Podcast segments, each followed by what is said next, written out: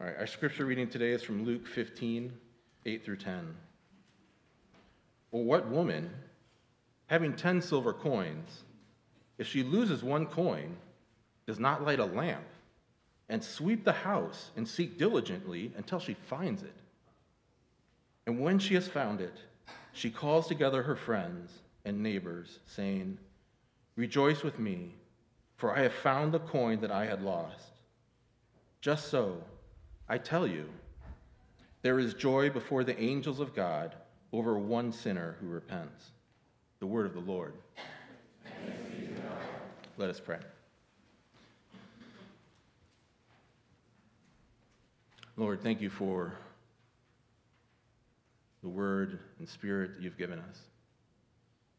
Open our hearts, our minds, our eyes, our ears today in the hearing of your word. Let your word take root in our heart.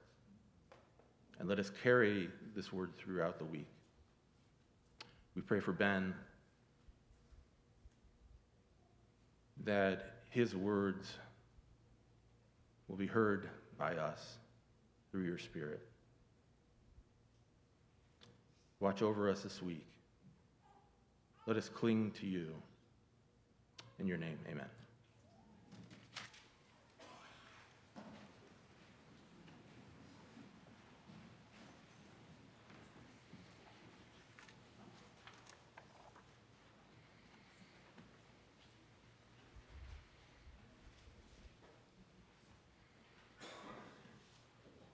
Good morning. I was with you guys uh, two weeks ago, and it's good to be back with you all this morning. Um, what I'm going to do is um, try to have a thread going from last week to this week uh, in terms of uh, a continuation of some of the, the main uh, themes of that passage.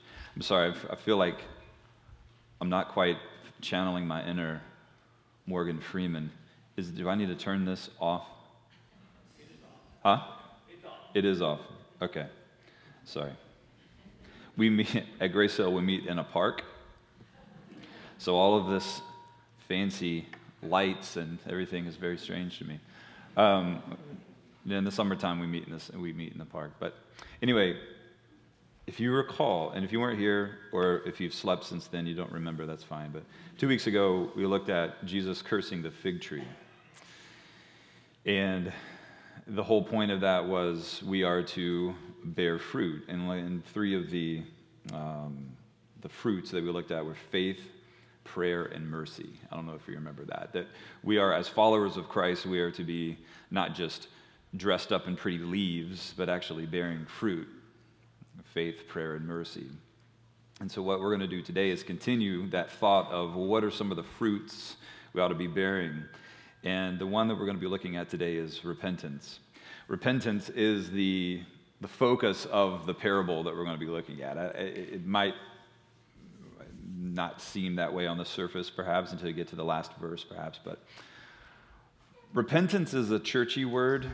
Uh, if you go downtown and talk to some folks, uh, I doubt very quickly, or if you just ask them about repentance, some might be able to give you some sort of answer, maybe others not so much. But I imagine many of you here are familiar with this term, but some of you may not be. So, just for the sake of uh, getting us all on the same page, repentance can be thought of in, in having two actions there's a turning away, and there's a turning towards. Right? There's a turning away from gratifying self, and there's a turning toward glorifying Jesus. The turning away and the turning towards. A turning away from darkness, a turning towards light, a turning towards evil, a turning towards holiness.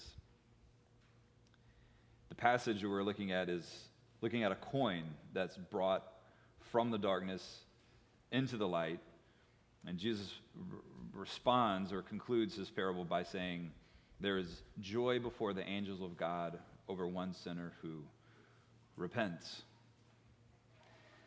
Luke 15 is an interesting place. I know every, every Sunday y'all have someone else who's coming with a different portion of Scripture, and if you're used to going more expository, expositorily, hmm, going through one book verse by verse, uh, having someone come in every Sunday might be a little, uh, maybe refreshing, I don't know, but also maybe confusing just having someone, uh, you know, another passage every week.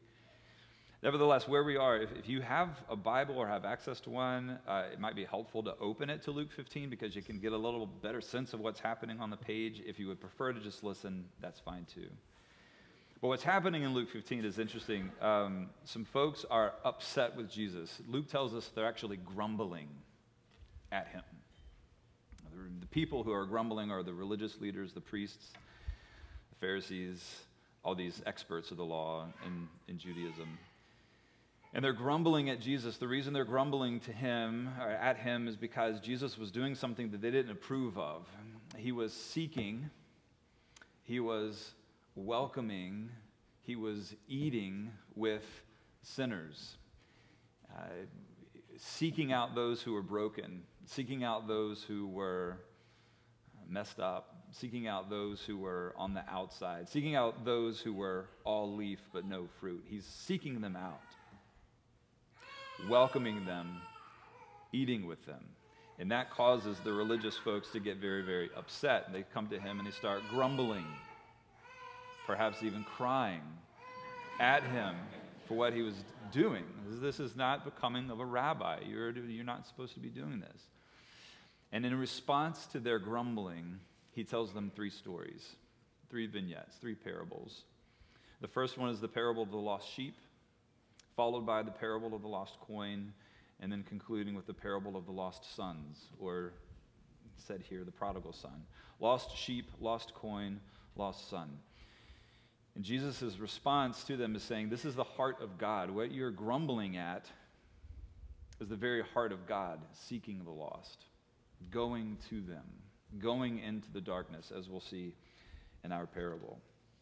Now, this uh, this element or this part of, of, of this, this technique uh, of, of contrasting light and darkness. We see it in, in literature, we see it in film, um, we see it in different expressions of, of art. Uh, there's the, the dark side, um, which is Star Wars or Star Trek. Uh, but it's basically the same thing, right? Star Wars, Star Trek. so, whatever. Come to the dark side contrasting with, you know, with, with the light. And uh, I did a quick search, I, and, and please don't think that I'm some sort of like art person. Um, but I did a quick search of like how, how, who are some famous artists who have really, uh, really focused on this contrasting light and darkness in their painting. And some of you might know this name, uh, Caravaggio. This dude is amazing. If some of y'all are still watching your documentaries on fig trees and fruit cycles that I mentioned a couple weeks ago, if you're still if you're still binging on uh, these documentaries on fig trees, I get it, uh, been there. But I would also suggest maybe checking out Caravaggio. This guy is an absolutely, he's absolutely incredible. The way he, he accentuates the action and the tension and the art using light and darkness. It's absolutely amazing. And so there are some great resources on, online to just uh, have other people explain what you're seeing in his style of art. Light being goodness, being order, being clarity and understanding, contrasted with darkness, which is disorder and evil and confusion and, and mystery and all this. And just contrasting that in his art. But again, we see that in a lot of different forms, and surprise, surprise, we see it in Scripture as well. And what I like to do is just spend a couple minutes looking at how light and darkness has been used in Scripture, because that's going to serve as a little foundation of how we're going to see it in our parable today. Okay, so just briefly, you go back to creation, the creation account. There's the void, there's the, the, the, the, the dark, the unformed, and then Jesus, and by his word. God is speaking into that. Let there be light. Let there be order. Let there be uh, uh, form where there had only been void. And it was good. Fast forward to the Exodus, and, and perhaps you may know these stories with the different plagues that were, that were sent uh, on to the Egyptians. And one of the plagues was darkness, except on the people of God there was light as he was drawing them out of Egypt. Fast forward, you can go into the Psalms. Psalm 107 is a great one that, that captures this. Uh, the people rebelled against God and they sat in darkness in chains. And yet God went into the darkness, broke the chains, and brought them out. Isaiah 60 would be another one to brilliant uh, display of this, where there's darkness amongst the nations, and yet the light of God shines forth. And as Isaiah doesn't say this, but like moth to the flame, like moths to the flames, the nations are drawn to the light. That's just in the Old Testament. New Testament's all over the place as well, especially in the writings of John. Perhaps you know some of these. In him is light, and there's no darkness at all. You see it throughout the New Testament, especially in our passage, as we're going to see in this parable. There's something in the darkness that is drawn out into the light. What is it that Jesus intends for us to understand from this short parable, a, a, mere three verses? What I'd like to do is just do a, a quick like survey of the, of the parable what is it that's being said? And what are some things that maybe living when we do, we miss? And then we'll spend some time applying it. The first thing for us that maybe we didn't, we didn't really hear or maybe weren't shocked at was the fact that a woman is the main subject of this parable. Remember who's complaining to Jesus? The Pharisees. And they certainly didn't um, hold in high esteem uh, and certainly in like more societal way, uh, women, nor shepherds. The first parable was about a shepherd seeking the lost sheep, leaving the 99, going after the one. Follow the shepherd up with a woman, and the Pharisees are at wits' end. What are you doing? Using a shepherd, using a woman as this main subject of the parable. These, these uh, folks, their, their, their testimony wasn't even allowed in, in court, and now you're, being, you're using them as, this instructional, pedagogical teaching moment that's shocking to them. What Jesus is doing is pressing into their um, sentimentalities, pricking their hearts a little bit. Again, might not be shocking to us when we live, but at the time it was quite shocking. A couple other things about the woman, uh, and this has been written by people much smarter than me. Uh, the fact of the, the matter, the, the, the fact that she's having to light a lamp is very curious. Now, again, you might have read that. She lights a lamp to go look for this lost coin. Well, there's really not a whole lot to that. Well, actually, there is. Why does she light a lamp? Maybe it's at night. That's a plausible understanding. But actually, we are to understand this action is happening during the day. It was a proper time for this something, something like this to happen during the day. Why then light the lamp? Well, it was dark inside the home. Why was it dark inside the home? There weren't many windows. Why weren't there many windows? Well, you did want a whole lot of windows because of dust coming in from the road into your home. That's one thing. But also, windows were expensive. These homes where we think of these massive, like double and triple pane windows, that is not at all what it was. The lower class uh, of this time, if they had a home, would have one, maybe two windows in their entire home. And the windows were about the size of a dinner plate. So it could be the middle of the afternoon, sunshine shining brightly and all this, and yet inside the home would be quite dark. So, what we're to learn about this woman and her family, perhaps as well, is that they were of the lower class. Her coins, she has 10 coins. Did she have any more than that? I, you know, it's a parable, so let's not go you know, too far down the road, but I think Jesus is intending for us to believe that these were the only 10 that she had. Meaning, that she probably did most of her business in a, bartering kind of system, trading one good for another. The coins were set aside, they were extra special. Uh, a drachma, if you look in the bottom of your page there, uh, our translation just says coin, but the Greek word there is drachma, which is about a day's wage. So she has 10 days worth of wages in currency set aside. It's special. This is kind of a savings account. Most of her buying and selling or trading was done from one good to another, but these coins were special. And you can tell by Jesus' tone that, of course, she's going to be looking for it. She loses one, it's not a small thing. So, of course, she's going to be looking for it. Who wouldn't do this? She takes a lamp, she takes a broom, Why did she take a broom? Well, to sweep the floor, hoping she can hear it scrape across the bottom of the floor. She's searching for it. And once she does find it, she rejoices. Verse 9, calling together her friends and neighbors. Her rejoicing was communal. It wasn't solitary. It wasn't something she was just doing by herself, but she wanted to share in the rejoicing.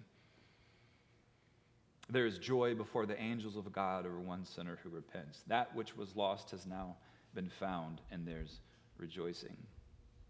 I don't know if you've ever, if you can just think for a moment of a time when you were surprised by something really good happening to you. You weren't expecting it, but something really amazing happened. Maybe you were hoping for it, but weren't sure if it was going to happen. And then once it did, you wanted to share that joy.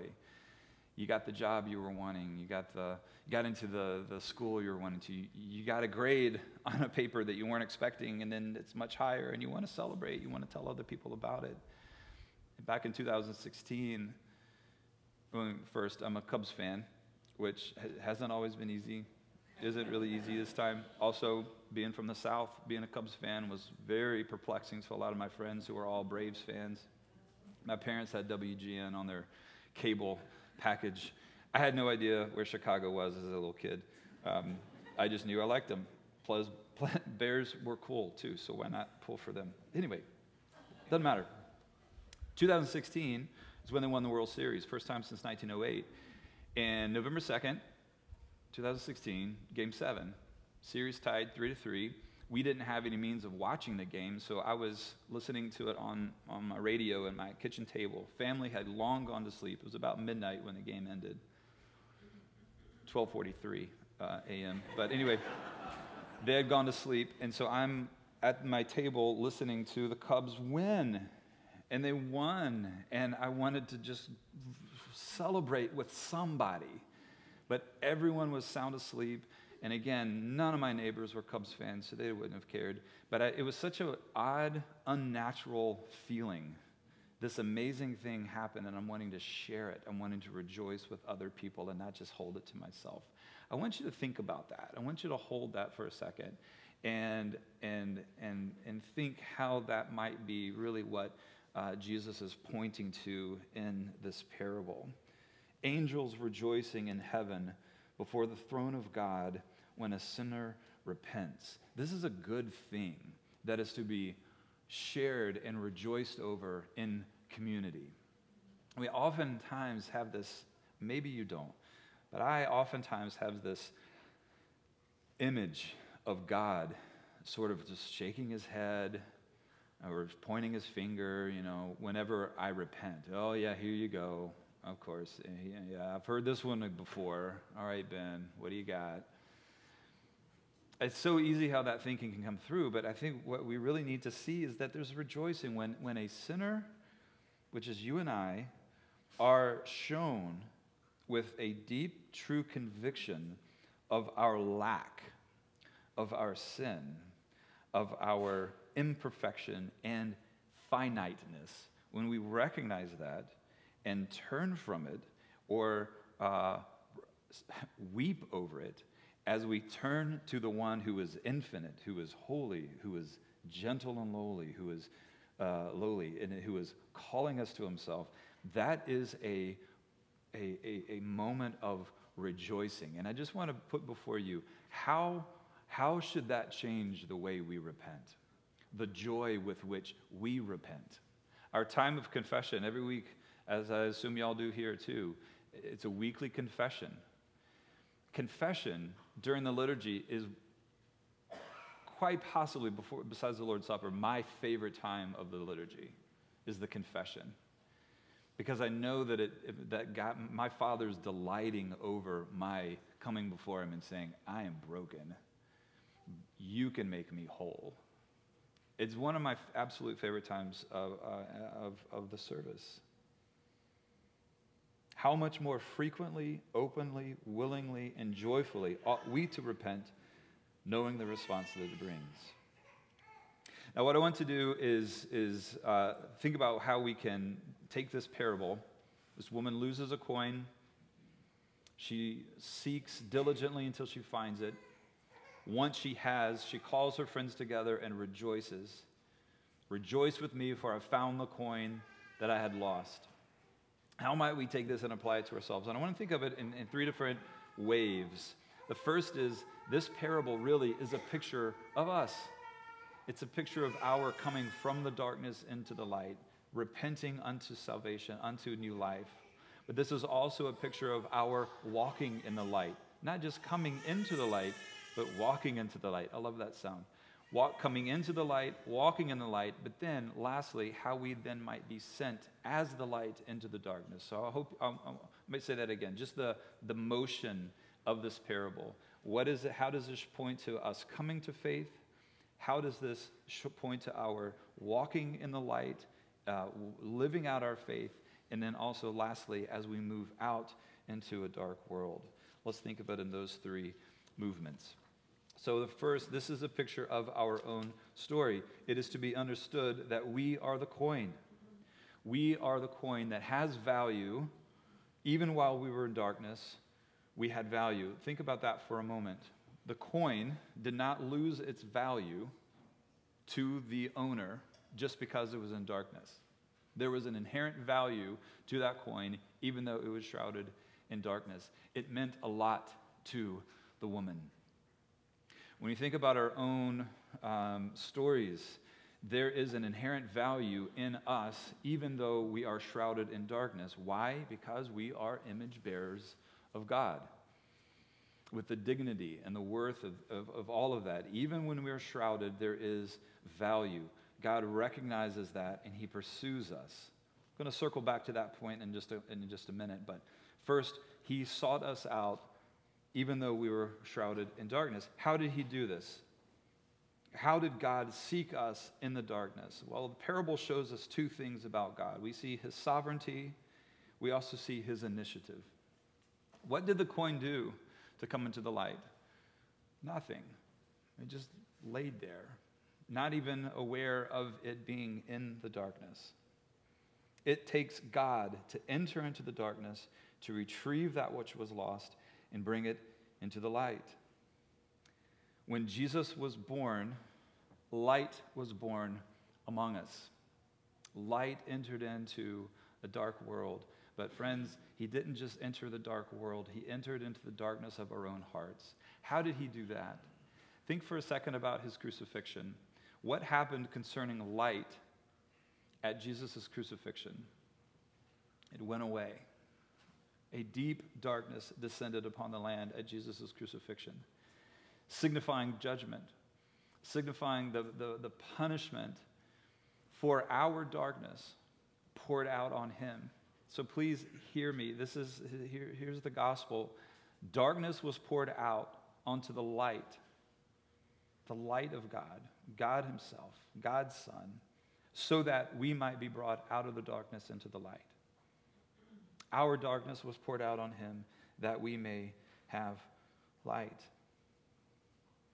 Darkness was poured out so that we could be brought into the light. And in rising again, the darkness, the punishment for that darkness has been satisfied, the darkness defeated, and in rising again, his light, his life dwells in us by the Spirit. And also notice that this was done, this is done joyfully. Hebrews 12, listen to this for a second. Let us lay aside every weight and sin that clings so closely. This is another picture of repentance. Let's lay aside the sin that, sin, that, that, that, that clings so closely and let us run with endurance the race that is set before us, looking to Jesus, the founder and the perfecter of, of our faith. I know this passage might be well known to a lot of you, and praise Jesus that it is, but don't let these words skip over you like a, like a stone across a pond.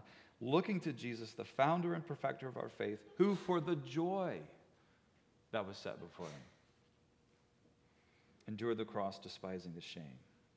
Him going to the cross, embracing or receiving our darkness was done joyfully that we may enter into the light. So, this is a picture of our own story coming into the light, a picture of God's sovereignty and His initiative. Next, though, this is also a picture of what it means to walk in the light. Though we've been brought into the light, there are still those remaining dark corners of our hearts that need to be exposed. First John John's telling his audience, This is the message, message I heard from him. I'm now proclaiming to you that God is light.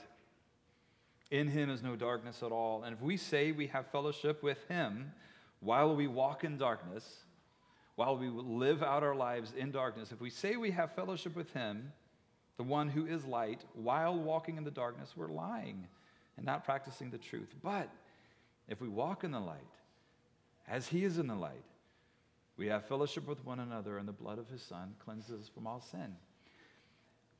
We're brought into the light, and then we're called to walk in the light. We're walking in, and we walk in the light through the Spirit, showing us our darkness, our remaining darkness. Let me tell you a, a quick little uh, story about this. Uh, if you know me at all, you know that I love coffee, and I spend um, pretty much every day in coffee shops interacting with people. That's where I work, but that's also just where I, am a faithful presence in the city, and I love really good coffee. But anyway, this one place I was at, uh, I like going to this place that has uh, a counter, bar stools kind of set up where you can work at the counter. People come up, order their drinks. The baristas are back there making the coffee, and uh, I just love being around all the action. This one day, I noticed uh, a new hire. A young woman had just uh, been hired. She's coming to, to be trained by the manager. The manager is asking her all the basic questions, like, How are you with, uh, with coffee? Do you, uh, like, what do you know? What do you know about the different blends, the different roasts? Uh, you know, the, the acidity and where the beans are from. And the new hire was like, I don't know. I don't know any of that. And the manager was cool. She was like, All right uh, well, how are you with, with, with the milk and the, the, the foam and the different foam densities and, and you know, all this? Uh, she had no idea about that either. All right, well, let's go more big picture. How are you with cortados and cubanos and americanos versus lattes and all this? How are you with that? Again, blank stare. She had no idea at all. At this point, I put my highlighter down, closed my book, and kind of sit back thinking, this is going to be pretty good. Uh, you're going to see someone fired on their first day. Um, but then, I, and, and, just as a little bit of like cynicism started to enter in, and like, well, how, what did she, how was this person hired? Like, what, she's bringing nothing. How is she hired? And, and then it just, it, it struck me like, th- that's a picture of the gospel. That's the picture of the gospel. Just as she brought nothing, we bring nothing there's nothing that we uh, have to bring to, to the Lord to say, hey, I deserve to be on that side of the counter. Uh, that's not it at all. This is by grace that we are saved, it is a gift. But once the woman was taken to the other side of the counter, that's when the training begins. That's when the manager is like, okay, so what, just how much don't you know? Let me start kind of prodding a little bit. And that's the work of the Spirit. We're brought in, we're saved, we're brought into the light. And then the Spirit begins to say, okay, so where are your dark corners? Where are those places in your life that light needs to come in, shine in, and, and expose? And what I want to do is offer just several places where there might be still darkness in which light needs to be exposed so that we may walk in the light. Take anger, for example. You might be an angry person. On the outside, you might be very kind of, you know, calm, chill, whatever, but inside you might be seething. How might the light of the gospel shine into that darkness to get under go from the second secondary emotion underneath it? What is it that's causing that? What are you not believing about the gospel that is coming out as this anger? How might anger be redeemed? Not, not all anger is bad right? Some of it is quite good righteous anger. But how might this evil, sinful anger be redeemed? What about sex? It's a gift, it's good. But our sin then takes something that has value, just like the coin in the darkness, and it's shrouded in darkness. And then there's pornography, then there's lust, there's all these things. How might the light of the gospel shine into that darkness and bring about restoration, liberation, healing? Uh, take our jobs. Let's go a little lighter here. What about our work, right? Work is good. Work is good. We glorify God in it, but what do we do? We take a good thing and make it an ultimate thing. We then see our work as that thing that defines us, provides the security, provides the significance and meaning into our lives. Well, fine, but then what happens when you lose the job? Or, more practically, you realize that, the, that your work can't do that for you. Your job cr- it's crushed under the weight of our expectations and our needs. Only God can be that for us. That's how we were created, that's how we were designed. Last one take our friendships. Friendships are good, but what happens so often in friendships? They're misused. We seek friends not to love and serve and, and, and be a friend, but to use them for something that we need inside. So there's an abuse that happens there. And I've been on both sides of that, and it hurts. I don't know if y'all have ever been hurt by a friend. You realize that they were just using you for something else. Man, it doesn't mean you throw away all friendships, but what does it mean for the light of the gospel to come in and redeem that? As we walk in that, we've been brought into the light. As we walk in the light, how might the light of the good news of Jesus and who we are in Him shine in those dark corners and bring about restoration and ultimate redemption and cleansing? Now, lastly, the last part I want to I want to mention is how we then go out. It's a picture of our own conversion. This is, this is a picture of what it means for us to walk in the light. But then, uh, to close, how might we view this parable as a picture of us taking this light and moving into a dark world? Remember, you had value even when you were in darkness because you are an image bearer of God. Those around us who, by maybe their own profession, deny Jesus, deny the existence of God, uh, and are, are walking in darkness, how might we still move towards them because they are image bearers of God? They have value even though they are in the darkness. Even though we may disagree with them on every topic down the list, how might we still see them as image bearers and therefore having inherent value? Just as we were in the darkness and yet with value uh, how might we seek them? I was uh, thinking about uh, entitling the sermon, The Light Goes Out, but then I was thinking that might be a little too clever for my own good because it's a little confusing. Does that mean the light is extinguished or is it sent? But the meaning, but our meaning for this is that the light is sent. Matthew 5 Christians, you are the light of the world. A city on a hill cannot be hidden, nor do people light a lamp and put it under a basket but instead, they put the lamp on a, st- on a stand to bring light to the entire house. In the same way, let your light shine before others,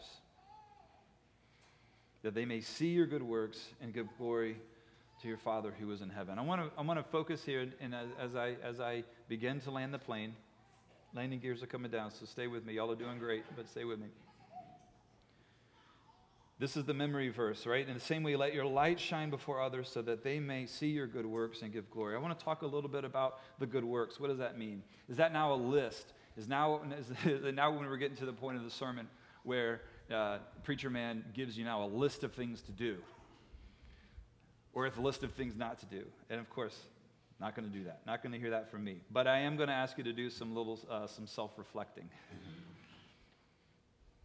when we think about the good works, as the light shining forth into a dark world, and they're going to see our good works. What might those works be?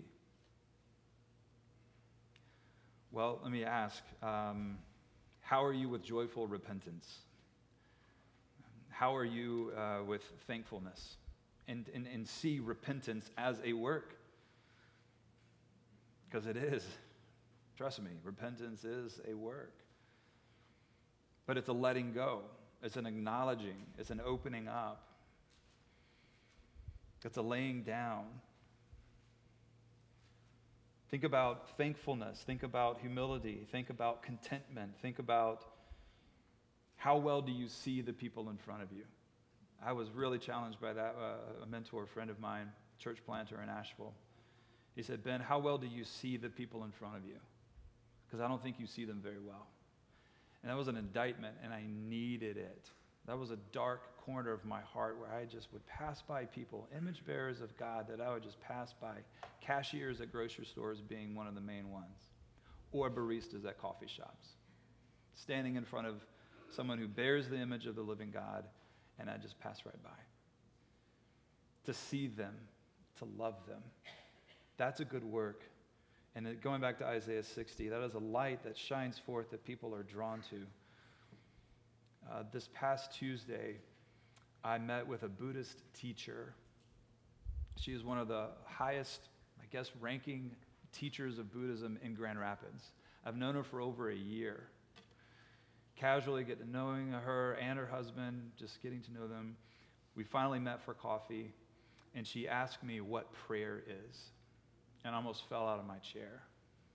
But she said that there's something there's just something about me that she that she recognizes. And she is curious.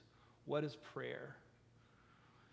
And to be able to sit there in this crazy hipster coffee shop telling her about prayer was was an absolute uh, privilege and i'm just sharing that to say this is this is a, this is just a picture not yay me but yay jesus this is a picture of what it looks like for the light to shine forth people to recognize it and be drawn to it let me now move to my next point of five. That was a joke. I mentioned Caravaggio at the very beginning. Caravaggio, the 17th century Italian painter. Something that's interesting about um, his work is that he never, in none of his paintings, does he include the source of the light. Right? He never includes in his paintings the sun or a candle or a lamp or something like that. Um, it's always implied but you immediately see the effects of the light. And you would think that a painter that utilizes so much light and darkness, he would include that, but he doesn't. But you see the effect of it. You see the, act, the effect of the light on the action happening in the, in the painting. And I think there is something to that. That though we may not see the source of the light with our own lives or with our own eyes in this life, we see the effects of it. Let me say that again that though we may not see with our own eyes in this life the source of the light, we do see the effects of it. We see it in our own lives, we see it in the lives of one another, and we praise our Father for it. But we do know that there will be a day when we will see Jesus face to face as the light of the world. John even tells us that in the new heavens and the new earth, we won't even need a sun because there will be the sun. We'll be in his presence. And what a hopeful message that is for us as we move out as the light, remembering our own story, moving out into a dark world that desperately needs to hear this good news of Jesus. Being the light of Christ, moving towards a people walking in darkness, just as we once walked in the darkness. Remembering our own story as we were brought into the light, may we then move out and seeking those still walking in darkness. Let's pray. Um,